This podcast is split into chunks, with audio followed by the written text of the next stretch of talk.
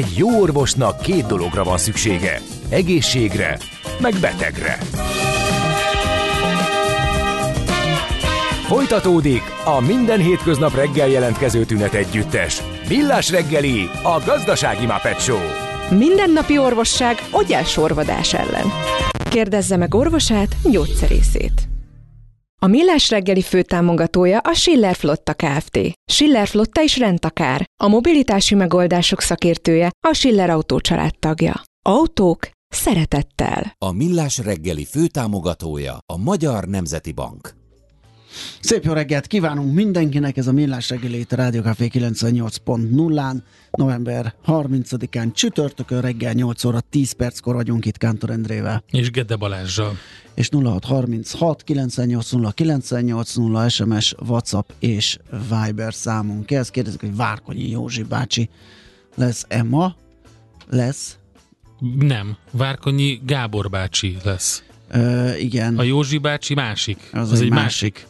Úgyhogy ne, ő nem lesz. Aztán hadesen az olaj, ne drukkoljunk már a kitermelés csökkentése. Hát, hát ez pozícionáltság kérdése. Attól, hogy valaki ö, long olaj pozícióban van, és annak drukkol, hogy legyen kitermelés csökkentés, attól ő nem hat az árra, csak követi azokat. De egyébként ugye, ahogy a szaki is elmondta, nagyon nagy értelme nincs ilyenkor döntés előtt bármilyen pozícióban lenni, és bármilyen irányba drukkolni. Igen, az én értem persze, hogy az jó nekünk, hogyha nincsen kitermelés csökkentés, nem megy fel az ár, és a benzin árak mérséklődnek, vagy legrosszabb esetben így maradnak. Aztán azt mondja, hogy engem is hívtak gyanús számla mozgást észleltek. Én voltam? Azt válaszoltam, igen, én voltam, azonnal letette a telefont a csaló. igen, ez jó. Ott igen. nehéz abból már folytatni a, a dolgot. Igen, írta kedves hallgató is, hogy megmakkant az M4 metró, de aztán elindult, köszönjük szépen és többen írtak Messengeren is, köszönjük szépen. Hali inkább egy mini Dubaj, mint még egy hanyagul olcsón megépített akugyár.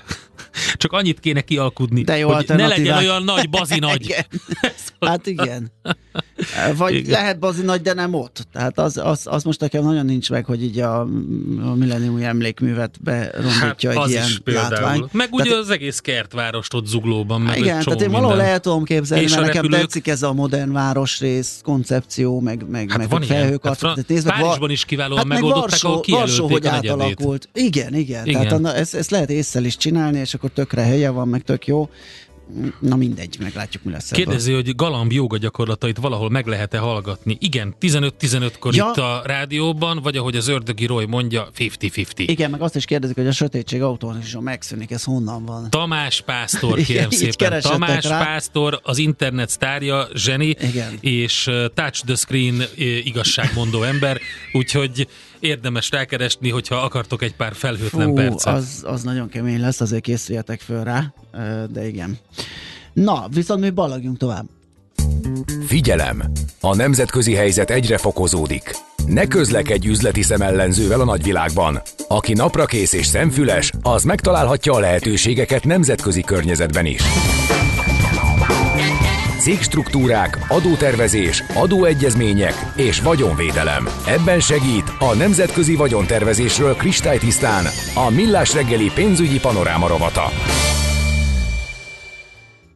Ez olyan, mint a Mihálovics kájhája, vissza-visszatérünk a bizalmi vagyonkezeléshez ebben a rovatban, ugye ő rendre szeret ilyen kájhákat falazni, amikor valamilyen témá origóját keresi, vagy kiinduló pontját. Hát nálunk a bizalmi vagyonkezelés az ebben a rovatban, és ugye miután másodjára is egy éven belül hozzányúltak ennek a szabályaihoz, a bizalmi vagyonkezelés szabályaihoz, ezért visszatérünk, és egy kicsit felfrissítjük az ismereteket, hogy mi is ez, és aztán majd megbeszéljük azt, hogy milyen változások álltak be ebbe a dologba. Dr. Magyar Csaba lesz természetesen a segítségünkre, okleves adószakértő, a Christopher Dice vezérigazgatója. Szia, jó reggelt! Jó reggelt, sziasztok! Na, akkor mielőtt belecsapunk ebbe a relatíve szokatlan helyzet, ugye egy éven belül kétszer is hozzányúlni valamilyen olyan jogszabályhoz, ami valaminek a működését vagy, vagy folyamatát szabályozza. Nézzük meg ezt a bizalmi vagyonkezelést, hogy miről fogunk beszélni egész pontosan, mi ez. Sőt, mi több fél évünk se volt megszokni ja, a klassz, szabályokat, igen. és már ennyi időn belül megtörtént a módosítás, de nézzük meg azoknak, akik még nem hallottak erről, hogy mi a bizalmi vagyonkezelés. Ugye jövő év, jövőre, 2024-ben már 10 éves lesz a bizalmi vagyonkezelés, ugyanis az új PTK vezette be.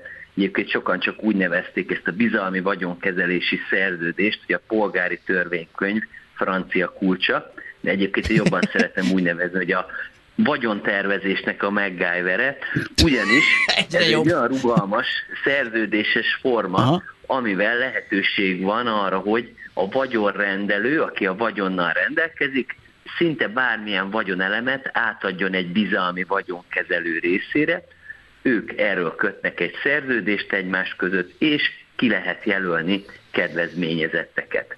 Ennek a lényege az, hogy onnantól fogva már nem a vagyonrendelő, hanem a vagyonkezelő válik tulajdonossá, és meghatározott feltételek esetén, amit szintén a szerződésbe lehet rögzíteni, kiadható a vagyon a kedvezményezettek részére, vagy akár annak a vagyonnak a hozama. És ö, tulajdonképpen ennek a szerződéses formának ö, az a lényege, hogy védve legyen a vagyon, és eredetileg a jogalkotó azért vezette be, hogy a generációs vagyon transfert elősegítse a magyar vállalkozások részére. Világos. Oké, okay. és ennek volt egy menete, működése, amihez először, és ugye azért javítottad, hogy fél éven belül ugye az idén a nyári adócsomagban került ö, módosítás. Igen, szerintem az adótanácsadók most már lassan úgy érzik magukat, mint Balázs Fecó Évszakok című számában, mint hogyha abban lennének, hm. ugyanis itt jönnek egymás után az évszakok, nyári adócsomag, őszi adócsomag, tehát itt folyamatosan változnak a szabályok, mint az évszakok, úgyhogy mi is csak kapkodjuk a fejünket, akik ezzel foglalkoznak. De úgy néz ki ez az egész folyamat, hogy a nyáron a nyári adócsomag bevezette a bizalmi vagyonkezelésnél azt, hogy meg kell szigorítani a vagyonátadást, ugyanis, és egy kicsit induljunk el a vagyon átadásától, Aha. ez a folyamat ugye egy ingyenes átadás, hiszen a bizalmi vagyonkezelő ingyen kapja meg a vagyont a vagyonrendelőtől. Ez főszabály szerint ugye ajándékozási illeték alá este, hiszen egy ingyenes vagyonátadás történik, és az illeték törvénybe beültették azt a szabályt, hogyha egy ilyen ingyenes átadás történik, bizalmi vagyonkezelési szerződése, akkor nem kell illetéket fizetni. Uh-huh. Ez a kiindulási alap. És hogyha átkerül a bizalmi vagyonkezelőhöz a vagyon, akkor onnantól fogva egy sajátos adóalany jön létre, amit kezelt vagyonnak neveznek, el is lehet nevezni bármilyen típusú kezelt vagyonnak, és ez a kezelt vagyon a társasági adó alanya lesz. És van még egy harmadik adóztatási pont, amikor vagyonkiadás történik, és itt két részre lehet osztani a vagyonkiadást, lehet az induló tőkét, vagy a helyébe lépő más vagyont, hogyha menet közben mondjuk eladták, tehát ezt a tőkét lehet kiadni a kedvezményezetteknek, vagy a vagyonkezelés során keletkezett hozamokat is ki lehet adni a kedvezményezettek részére és a szabály úgy szól, hogy ha tőkét adnak ki a kedvezményezett részére, akkor ugye megint csak egy ingyenes ügylet történik, ott ajándékozási illeték merülhetne föl, de ha a vagyonrendelő és a kedvezményezett egymással rokoni viszonyban van egész pontosan egyenesági rokon, házastárs, testvér, vagy saját magának adja vissza, a vagyonrendelés után a vagyonkezelő a kedvezményezett részére, akkor nem kell szintén illetéket fizetni. Uh-huh. Ha még bírjátok ezt a barokk kantátát... Nekem nagyon tetszik, én azért nem szólalok meg, mert, mert olyan, tehát hogy is mondjam, na igen, tényleg barokk kantáta, de egyben izgalmas is. Igen, viszont mielőtt, mielőtt rátérnénk arra, hogy, hogy mi, mi módosult, miért ezt még tovább kell feszegetnünk ennek a működését, mert egyre több üzenet jön arról, hogy ezt uh, egy hallgató írja, hogy az egyszerűbb elmék kedvéért lehetne kérni egy gyakorlati példát, hogy ki akarhat ilyet és miért. Egy másik üzenet pedig szintén erről szól, hogy ez mennyire alkalmas a vagyon valós tulajdonosának politikusok nyilvánosság előtti elrejtésére, avagy ez nem leginkább egy Stroman törvény. Tehát nézzük meg azt, hogy milyen esetekben ki és miért él ezzel a bizalmi vagyonkezeléssel, illetve ezzel a lehetőséggel. Még röviden akkor az adózásra Jó. visszatérek, hogy akkor kerek legyen ez a történet, és akkor ezekre a kérdésekre is szívesen válaszolok. Tehát ott jártunk, hogy ugye a vagyon kiadása, amikor Igen. a tőke kiadása történik ebből, akkor az is, hogyha ezeknek a felsorolt családtagoknak történik, akkor illetékmentesen lehet kiadni a tőkét, viszont ha hozam keletkezett a kezelt vagyonba, és azt kapják meg a kedvezményezettek, akkor abban az esetben az osztaléknak fog minősülni. És igazából ez az egész nyári változtatás azért történt, mert amikor átadom a vagyonkezelésbe a vagyont, akkor lehetőség volt arra, hogy a szerződésbe felértékeljem a vagyonomat adómentesen, és ezt követően az minősült a tőkének, és a tőke kiadása meg illetékmentes volt családtagok részére. És ezt a kiskaput zárta be a jogszabály, ne lehessen Aha. adómentesen felértékelni azt a vagyonelemet, és utána viszonylag rövid időn belül kiadni a kedvezményezettek részére adómentesen. És ezért azt vezették be, hogy a vagyonrendelés ez egy ilyen fikciós termékértékesítésnek minősül, tehát mint hogyha eladnám, éppen ezért adózni kell a felértékelésnek az összege után. És ezt változtatta meg most az őszi adócsomag, Aha. ugyanis úgy látták, hogy lehet, hogy ez egy túlzó szabályozás volt, és az őszi adócsomagban azt vezették be, hogy ezt a régi metódust alkalmazhatják, hogy adómentesen felértékelek egy vagyontárgyat, bizalmi vagyonkezelésbe adom, és kiadom a kedvezményezett részére, de csak akkor, hogyha öt évet várok vele. Tehát ez az öt év a kulcs az új szabályozásban, kicsit olyan, mint hogyha egy TBS számra módjára működne. Tehát, hogy öt évig, ha nem piszkálják, és ténylegesen vagyonkezelésben van, akkor a családtagoknak ez a felértéke tőke, vagyon, ez adó és illetékmentes. A kiadási értéket azt auditáltatják valahol, vagy az, az is ilyen bemondásra megy? A kezelt vagyonnak van egy saját beszámolója, és ott kell nyilván tartani, Aha. hogy mennyi volt a bekerülési érték, és ezt követően, hogyha ö, ugye kiadják a kedvezményezett részére, akkor nézik ugye, hogy mennyi volt a bekerülési érték, az a tőkerész, és ennek a kiadása az új szabályzás szerint 5 év után adó és illetékmentes, még akkor is, hogyha ezt felértékelték. Világos. Uh, és akkor jöhetnek a hallgatói kérdések. Igen, tehát gyakorlatilag az, hogy, hogy ez miért jó, kinek, kik használják, kik élnek ezzel a uh, lehetőséggel. Ilyen gyakorlati példát mondjuk, hogy, hogy igen. Ugye a legfontosabb elem a bizalmi vagyonkezelésnek az a vagyonvédelem. Tehát aki átadja a vagyont, a vagyonrendelő, az már nem tulajdonos, a kedvezményezett pedig még nem tulajdonos, a bizalmi vagyonkezelő lesz a tulajdonos, és a bizalmi vagyonkezelő saját vagyonától is ö, elkülönül a kezelt vagyon, éppen ezért, hogyha mondjuk a bizalmi vagyonkezelő egy természetes személy, és válik, vagy ne, talán elhalálozik, akkor sem e, kerül veszélybe a vagyonkezelésben levő vagyon.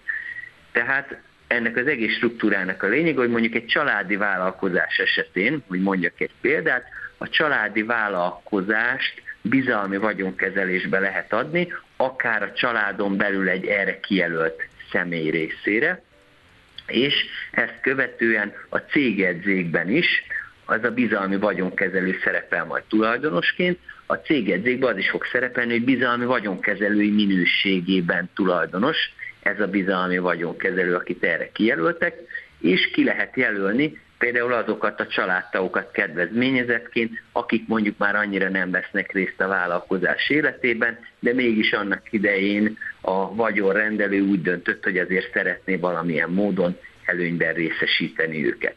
És ennek még egy hatalmas nagy előnye, hogyha mondjuk elhalálozik a vagyonrendelő, aki a cégnek volt a tulajdonosa, innentől fogva a bizalmi vagyonkezelésbe adott vagyonra nem fognak hagyatéki eljárást lefolytatni. Tehát nem történik meg egy cég életében az, hogy akkor mondjuk lenne hat örökös, ők marakodnak egymás között, hogy akkor kié legyen a vagyon, a cég ellehetetlenül, mert nem tudnak dönteni arról, hogy mi legyen a vállalkozása, új ügyvezetőt kéne kinevezni, el kéne fogadni egy beszámolót. Tehát ezek a problémák mind-mind kiesnek, hogyha előre gondolkodtak, és egy bizalmi vagyonkezelőnek adták át a vagyon, hogy ezt összefogja.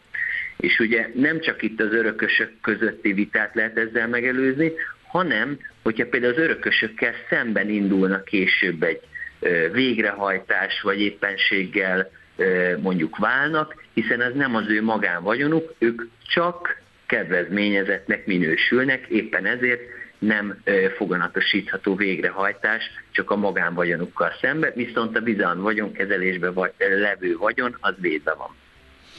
Hát sok kérdés Ez érkezik.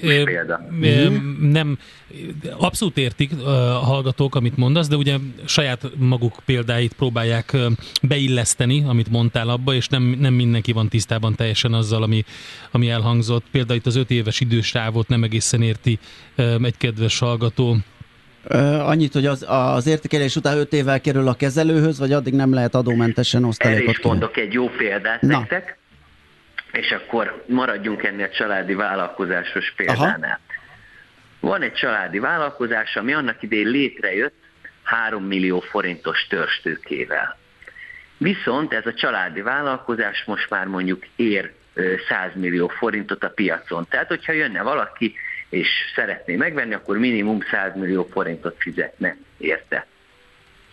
Bizalmi vagyonkezelésbe adja a tulajdonosa a céget ennek a vállalkozásnak, és a bizalmi vagyonkezelési szerződésben megállapítják, hogy hát jó, hogy 3 millió forinttal indult ez a KFT, de most már 100 millió forintot ér, éppen ezért a bizalmi vagyonkezelési szerződésben megállapítják, hogy a vagyonértéke 100 millió forint, és ugye itt történik egy felértékelés, a 3 millió forintról felértékelték a céget 100 millió forintra, és a bizalmi vagyonkezelő ezen a felértékelt összegen fogja nyilvántartásba venni ezt a kezelt vagyont. És ezt követően, hogyha mondjuk ez a bizalmi vagyonkezelő kiadja a céges üzletrészt a kedvezményezettek részére, 5 éven túl, akkor ők ezt adó és illetékmentesen megkaphatják, és lesz egy 100 millió forintos szerzési értékük, A verzió. B verzió eladja a bizalmi vagyonkezelő ezt a céget mondjuk pont 100 millió forintért, nem keletkezik nyeresség rajta, hiszen a felértékelt összeg 100 millió forint volt, ennyire vették nyilvántartásba, majd ezt követően a 100 millió forint vételárat kifizeti a kedvezményezettek részére, és ez adó és illetékmentes lesz. Feltéve, hogy 5 évig nem adta ki ezt az összeget a kedvezményezettek részére. Aha, világos.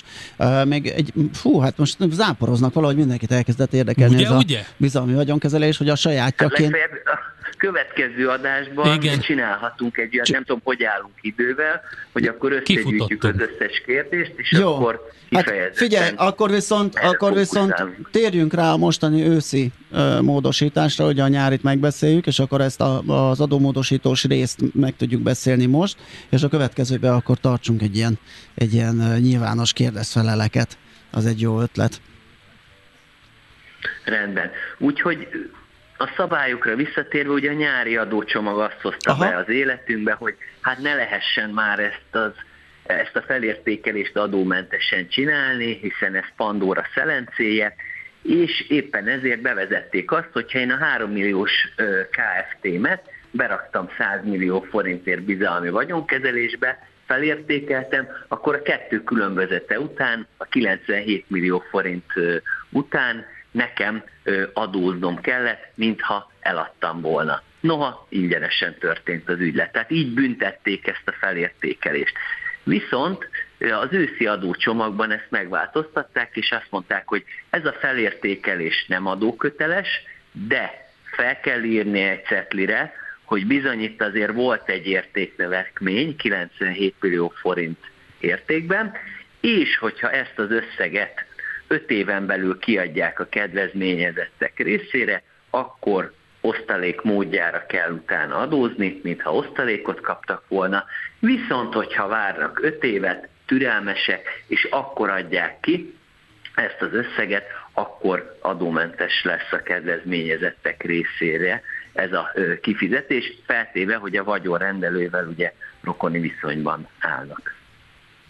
Oké. Okay. Úgyhogy ez volt tulajdonképpen a nyári csomagról való áttérés az őszi adócsomagra, ugye, amit el is fogadtak. Igen. Tehát úgy néz ki, hogy a bizalmi vagyonkezelésnél nyáron berántották a kéziféket, de aztán mégis a jogalkotó úgy látta, hogy nem egy rossz dolog ez a családi vállalkozások részére, éppen ezért hagyjunk benne kedvezményt is, noha egy picit azért szigorítottak rajta mondjuk az egy évvel ezelőtti állapothoz uh-huh. képest.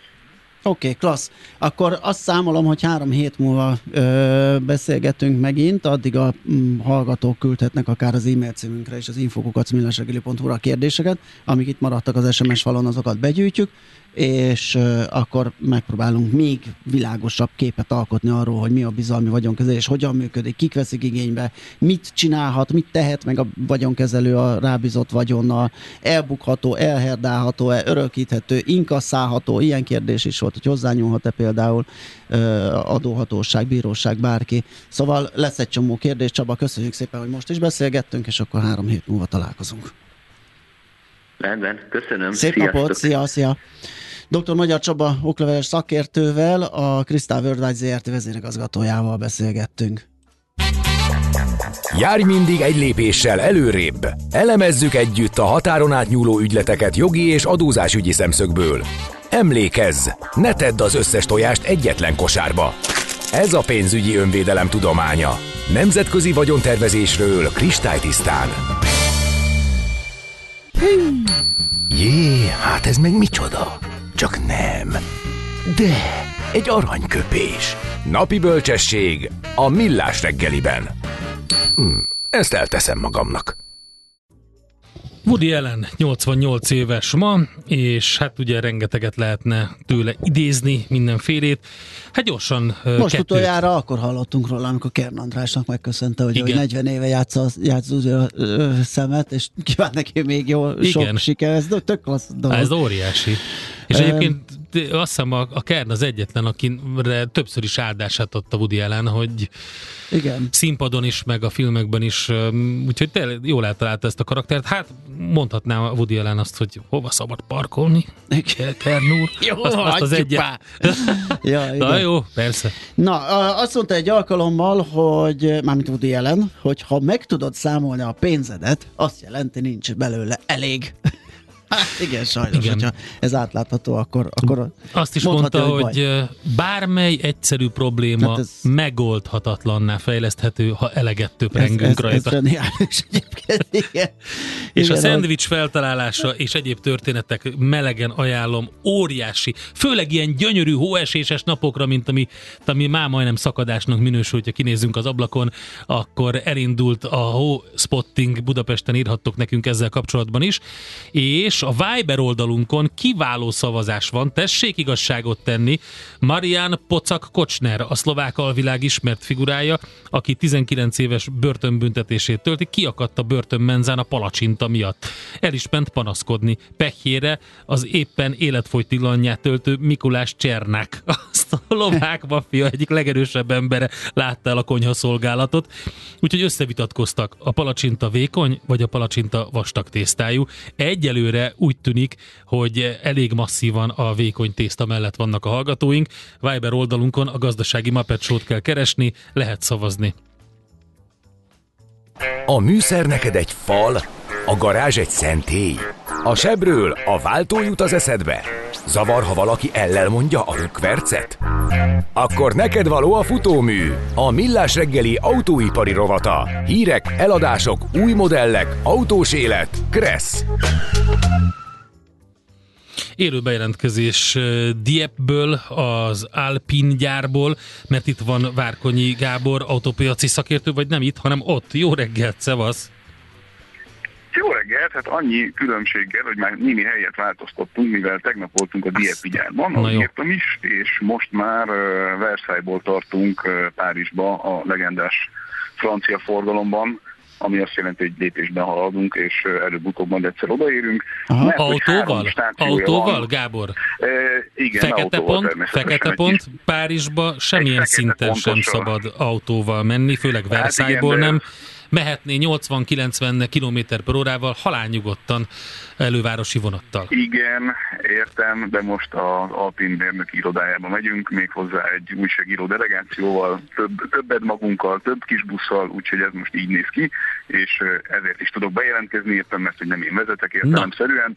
Egy ilyen három pontos vagy három stációt felülelő túrán vagyunk, ahol tegnap reggel a Dieti gyárban kezdtünk. Ezt ugye azért érdemes megemlíteni, mert hogy 1955 óta létezik ez a kis francia automárka, amely először ugye Renault sportosításával indította a karrierjét, valahogy így lehetne ezt elmesélni, és olyan legendás autók jöttek ki abból a gyárból, mint a Renault 5 a Turbo GT változata, az Alpine A110 ugye ősi formájában, az A610, a Clio V6, erre még talán emlékeznek, ez egy középmotoros autó volt, eh, ahol ugye mögöttünk, tehát a két első ülés mögött volt a V6-os motor, és hát eleve eszméletlen menet teljesítményei voltak, meg hát nagyon biztos kézzel kellett tudni vezetni, mert ez egy veszélyes darab volt. A Renault Spiderre lehet, hogy még emlékeznek néhányan, az a szélvédő nélküli kétüléses kis autó középmotorral, és egy ideig gyártották itt a Renault Espace-nak is az akkori verzióját, mert hogy amikor bemutatták ezt az autót, akkor az akkora siker volt, hogy a Renault egyszerűen nem győzte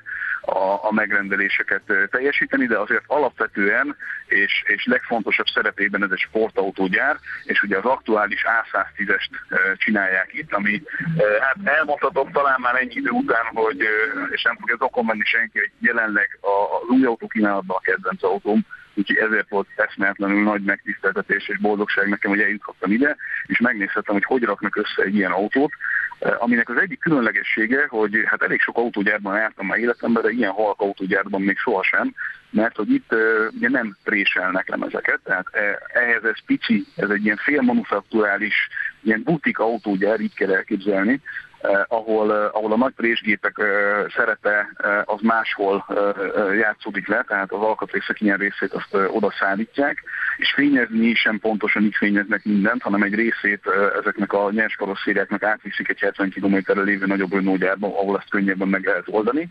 És hegesztés sem történik, mert az autót alapvetően a légi közlekedésből ismert technológiával, segecseléssel és ragasztással rakják össze, mint még merevebb, és hát természetesen még könnyebb, mint egy átlagos ilyen autó. Úgyhogy egy ilyen, egy ilyen műtermi, ilyen, ilyen labor jellegű elit munkásokból álló kis tényleg ékszerdobozt nézhettünk végig, ahol minden egyes autó gyakorlatilag egy ilyen kárton, egy ilyen, egy ilyen kocsin megy egyik helyről a másikra, és akkor a megfelelő munkafázisokat egyébként elég gyors váltásban csinálják meg a, a, a melósok, hogy egyrészt ne fáradjanak el, ne fáradjanak bele abban a monotonitásban, amit egész nap csinálniuk kellene, másrészt meg, hogy mindenki minden feladatra természetesen vállásson. Nagyjából olyan 4000 körüli szám az átlagos termelés, 22 darab autót csinálnak naponta, erre van hitelesítve a, a, a gyár, és egy ilyen, ilyen, egy ilyen általános vidámság, egy ilyen általános kiválasztottságérzés volt a, a, a melósok arcán. Egyszerűen ez egy nagyon-nagyon más hangulatú dolog volt, mint bármilyen autógyárban eddig voltam, mert hogy ez egy, ez egy kézi építésűhöz képest azért eléggé robotizált, egy rendes, idézőjelben nagy autógyártóhoz képest meg eléggé manufakturális. Tehát egy ilyen mindenből így ki van választva az, ami igazán izgalmas ebben a folyamatban. Nyilván azt a pillanatot is láthattuk, és meg is tudtam örökíteni, amikor ugye bekerül a motor a, a karosszériába, az nyilván a, a legizgalmasabb, legszebb pillanata egy, egy autó legyártásának. És hát az Alpine A110-re ugye annyit kell tudni, hogy ez egy olyan autó, ami nem olyan nagyon nagy teljesítményű, ugye 300 lóerő a, a maximális teljesítménye, ellenben mivel nem sokkal haladja meg az egy tonnát, és az egész autónak a kialakítása arról szól, hogy a lehető legnagyobb vezetési élményt tudja nyújtani, tehát a leg, legjobb súlyeloszlás, a, leggyorsabb váltó, a, a, a legerősebb fék, tehát minden összejöjjön azért, hogy, hogy egyetlen egy dolgot szolgáljon, hogy a lehető legsportosabb autó legyen a maga kategóriájában, ezért tehát mindenben megvan ez a minimálisan redukált, észszerűen végigcsinált dolog, egy relatív megfizethető sportautó érdekében. Annyit tudok csak mondani, hogy a német szaksajtóban ritkán szokott bármilyen más autó összehasonlító tesztet nyerni, mint egy német autó. Hát az Alpine A110 az elverte a Porsche Cayman még hozzá egyértelmű pontozással, úgyhogy Ennyit arról, hogy milyen legenda köré szövődik itt a DFI gyárban a, a, az autónak a gyártása. Átmentünk délután egy olyan két órányi buszozással a Forma 1-es motorfejlesztő központba, ott pedig két típusú motort láthattunk próbapadon, az egyik a Forma 1-es motor, a, a másik pedig a Le Mani hosszú távú, tehát az endurance jellegű versenyekhez használt motor, amit ott éppen szépen a tartósági teszten pörgettek, és ilyen többszörös hangszigetelés mellett is gyönyörűen ki lehetett venni, hogy milyen eszméletlenül mizseregtető hangja van az autónak, vagy a, bocsánat, bocsánat, a motornak. Ezeket a motorokat utána értelemszerűen szétszedik, analizálják, és, és megnézik, hogy mely alkatrészek vannak akár a kopás határ környékén, ahogyan ezt egy ilyen klasszikus versenymotorfejlesztésben szokták csinálni, többek között ugye nyilván sok más egyéb feladat is van, és most pedig miután tegnap este a Versailles kastély mellett tudtunk, vagy hát annak a területén tudtunk egy jót vacsorázni, átmegyünk a tervezőközpontba, ahol a személyautókat és természetesen versenysportos autókat is tervezik. Még a Diepi gyárról talán annyit, hogy ott az A110 mellett kis szériás rally autók készülnek, ugye széria autó alapokon, tehát Renault clio és Renault Megánok vannak ott szétborítva, és 40 ezer eurótól nagyjából a csillagos égig bármit bárki összerakadhat magának, nettó árakról beszélünk, ott a, a a 4x4-es hajtású, erősebb, tehát nem ilyen 500 lóerő fölötti versenyautók azok ilyen, ilyen negyed millió eurós tételekért mentek, és nyilván ott történik a homologizáció, becsövezés, a teljes verseny szetre való felkészítés, tehát ilyen kis, kis szépségek is vannak ott a, a gyárban. Nem sok ilyen dolog van ma már egyébként az autóiparban, tehát egy picit olyan ez, a, ez az Alpin történet, mint, mint amikor az Asterixben a romaiak ellen küzdenek, itt meg, itt meg a normandok küzdenek Brüsszel ellen, hogy lehessen még boldog kicsi sportautókat gyártani. Gábor, Aztán Gábor, ők is el fognak jutni a vittél magaddal, Igen, vittél magaddal zsebkendőt, eleget? A nyálcsorgatás miatt hát, kérdezem. Nem eleget. Nem, nem eleget. nem eleget. Ez, ez tényleg olyan, mint amikor az is volt a bejelentkezésemnek a címe, ez olyan, mint amikor egy autós zarándok eljut egyszerre Rómába és, és Jeruzsálembe, tehát így minden itt van, tehát egyszerűen Elhiszem. szívet melengető tényleg. Na hát akkor erről majd mesélsz, amikor hazajöttél, akkor további jó utat nektek. Nagyon köszönöm, és szép napot nektek. Hello, szervusz! Várkonyi Gábor jelentkezett Franciaországból, akkor azt mondjuk, hogy ebből, Nem, mert, mert most már éppen mozgásban van. Versailles-ból. Ruktökönbe tart. A, hova? Ruktökönbe? Hát vagy hogy ist, üstökönbe. Üstökönbe. Versailles-ból üstökönbe tart éppen. Az Alpin gyárban tett látogatást, és arról mesél, de ahogy azt abba hagytuk, majd még bővebben is hoz szállít részleteket. Szerintem, hogyha még ott a kollégákkal együtt hallgatják a Millás reggelit, akkor a következő zenét azt nekik küldöm. Abszolút kiváló muzsika aláfestő, amíg eljutnak az autópályán Párizsba. Most leparkolunk, de jövő héten megint indexelünk és kanyarodunk, előzünk és tolatunk a Millás reggeli autós rovatában. Futómű. Élet négy keréken.